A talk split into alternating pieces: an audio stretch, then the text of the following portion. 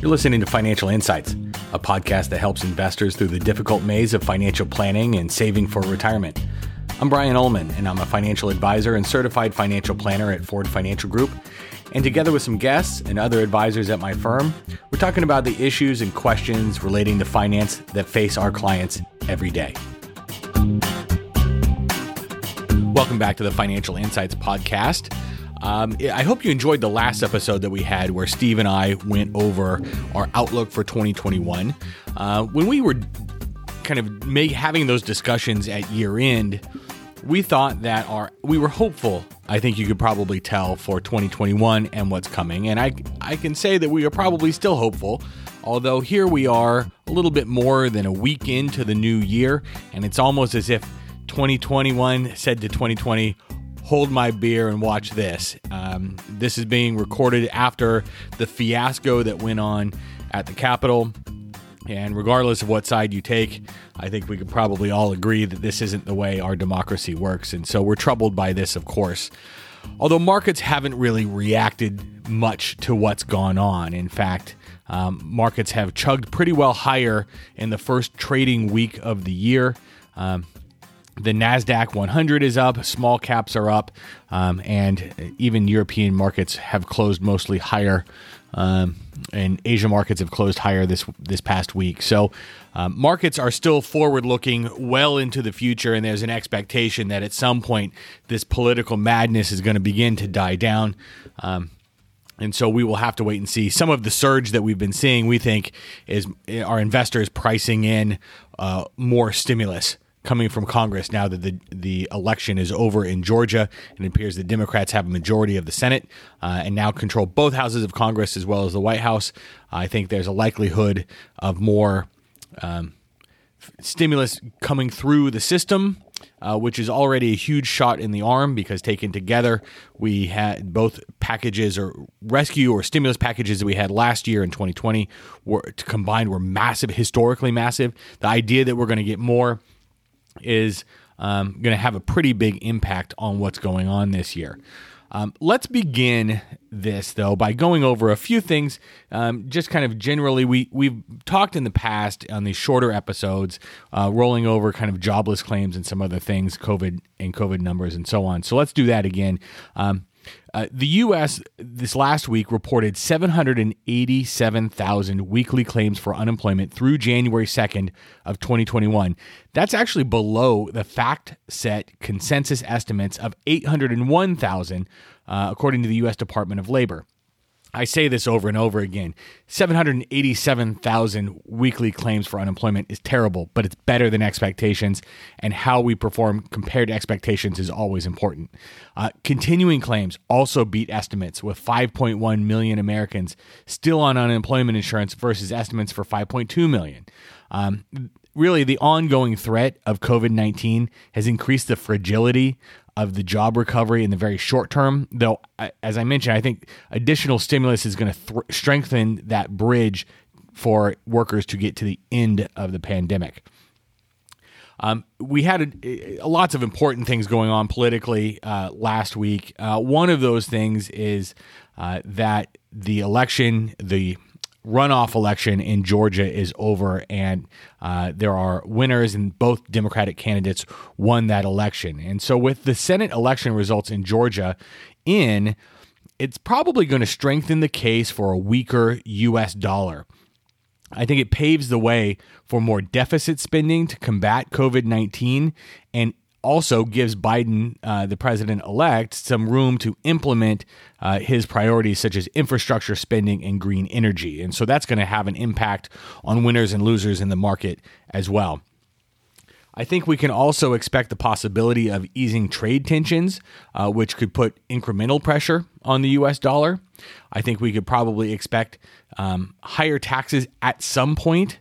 Um, that would also put pressure on the dollar. And then a weaker US dollar could also increase the attractiveness of international equities and US based multinational companies. A, a, lot of if you are clients here and you are listening to this, um, a lot of those international investments were ramped up towards the end of last year, actually in October and November. So you may have already seen this come through in your portfolio, uh, and those positions will be helped by a weaker dollar.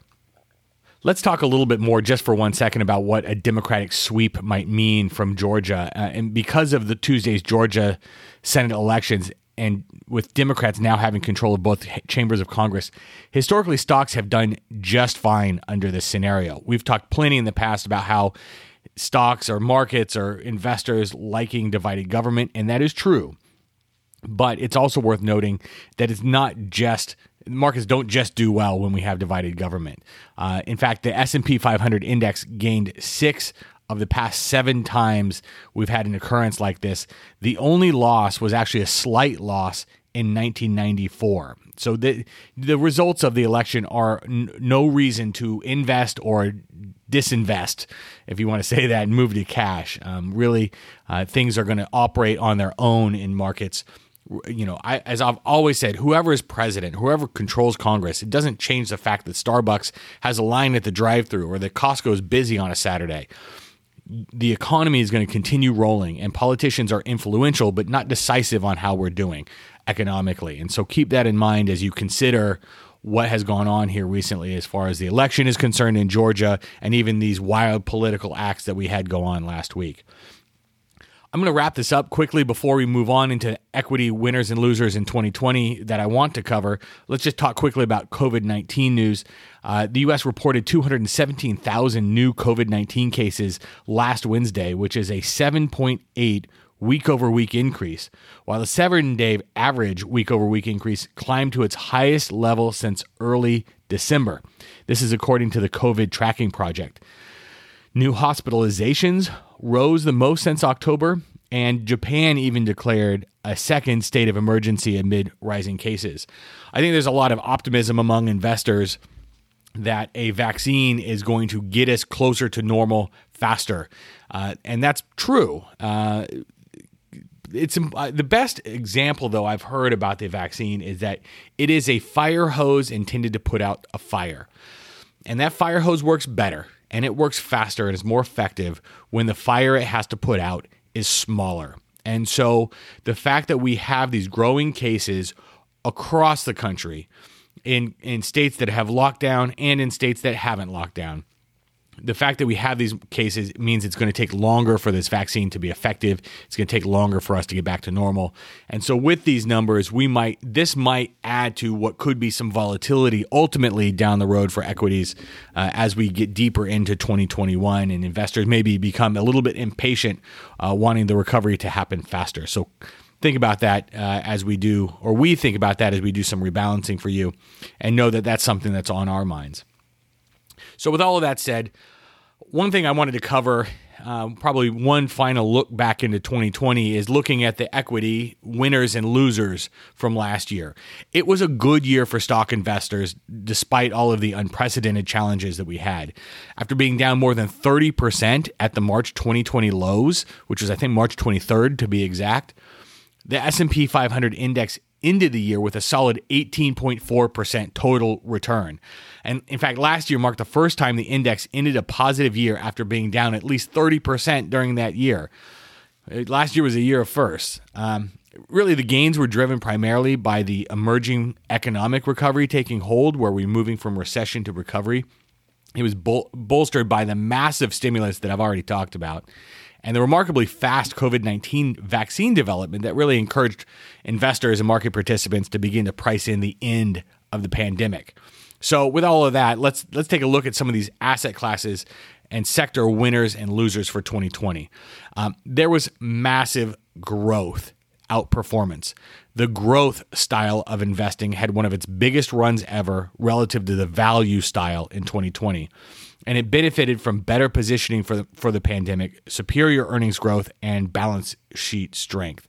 Um, LPL's chart of, chart of the day, uh, one of their charts of the day from last week, um, showed that the major, major growth indexes returned over 30%, while the value indices produced mid single digit gains. I'll post this chart in the show notes so you can see it. Uh, but the technology sector, as you might imagine, was the biggest driver of growth outperformance. It was about 60% of it. Uh, but the consumer discretionary sector, led by Amazon, which is one of the biggest stay at home stocks you could own, also outperformed the broad markets and value indices by a pretty wide margin last year. Jeff Buchbinder, the equity strategist for LPL Financial, I think said it well when he said that they maintain a slight preference for growth going forward, but have become more interested in value stocks as the outlook for economic growth has improved.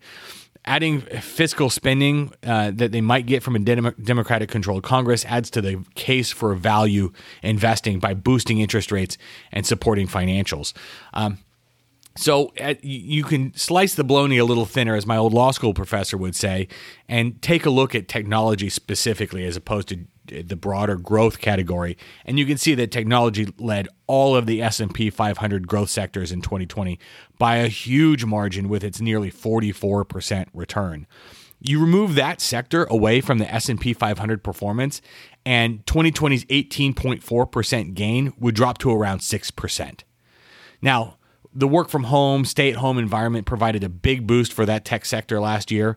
But it's it's understandable that investors would continue to like the sector's prospects given the solid earnings outlook and the powerful secular trade winds like 5G, cloud computing, mobile payments and artificial intelligence, and even the work the stay at home, work at home or even live at work depending on your view, you know, approach to work we were relying on technology more than ever. So it could it would it would seem obvious that tech would remain in favor as an investing sector. Um, although I will give a caveat: when things seem obvious, is usually when they're the most wrong. So uh, just beware. We, you don't ever want to be too heavy in one category. Uh, I think many people learned that lesson in the early 2000s. So keep that in mind. Let's also talk about small caps small caps are smaller companies. They're the shoelaces for Nike or the hamburger buns for McDonald's, if you if you want to use that kind of analogy. Um, when the U.S. entered a recession and stocks plummeted in March 2020, it was no surprise that small caps underperformed. They're generally more economically sensitive, they're domestic by nature, and they're less able to withstand economic and market stress the way larger cap companies can. But small caps stormed back as confidence in the economic recovery increased uh, including the Russell 2000 index's best quarter ever in, in Q4. Uh, the Russell 2000 is a small cap index like um, the Dow Jones Industrial Index, but the Russell is for small caps. And small caps actually slightly outpaced the large cap S&P 500 index for the year, unbelievably. Um, LPL actually upgraded their small cap view in September because they tend to do well in early economic cycles. And we expect solid gains for small caps again in 2021 as the recovery gains steam. This is another one of the adjustments that many uh, of you had in your portfolios, adding some small caps last October. Um, and we really benefited from that as we closed out 2020. But really, the reason why we're adding positions like that is because we think the outlook for 2021 was good. We're not trading. We weren't when we were making those adjustments. We're not trading for the next few weeks. We were trading for the next couple of years. So uh, I think we have a ways to go to watch small caps add some good productivity to a portfolio.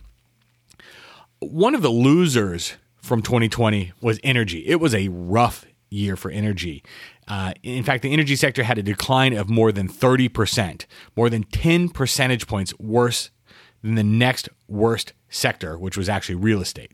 Uh, you probably don't need to look any further than the 20% decline in crude oil prices to d- explain the weakness. But sensitivity to travel added to the to the energy sector's woes. Crudes rally back to pre-pandemic price levels in the $50 per barrel range, and related improvement in sector performance are encouraging. But I, I would say that we are staying cautious on energy right now. Let's talk also about the developed international sector asset class, uh, if you will. Um, developed international stocks lagged in 2020 uh, based on the index, mostly due to weaknesses in France, Japan, and the UK. Um, when we're talking about developed international com- countries or developed international investments or funds, we're usually talking about Western Europe and Japan in those instances.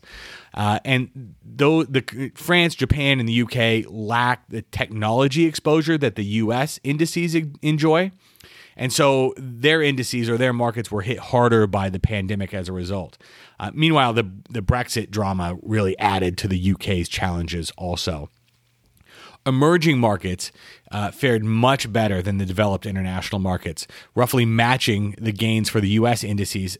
Thanks really in strength. Uh, thanks really to strength in China, uh, which led the world after leading the world into the pandemic, led the world out of the global pandemic.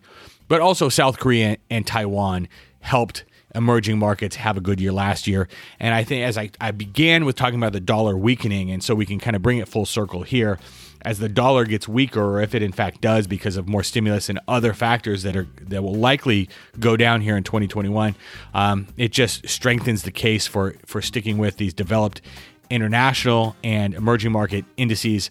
Um, even though Developed International didn't have a stellar year last year, uh, that was then and this is now. Uh, and so I think there could be some room for some growth there given uh, the conditions, the investing conditions that we have. So I'm going to leave it there. I appreciate you listening.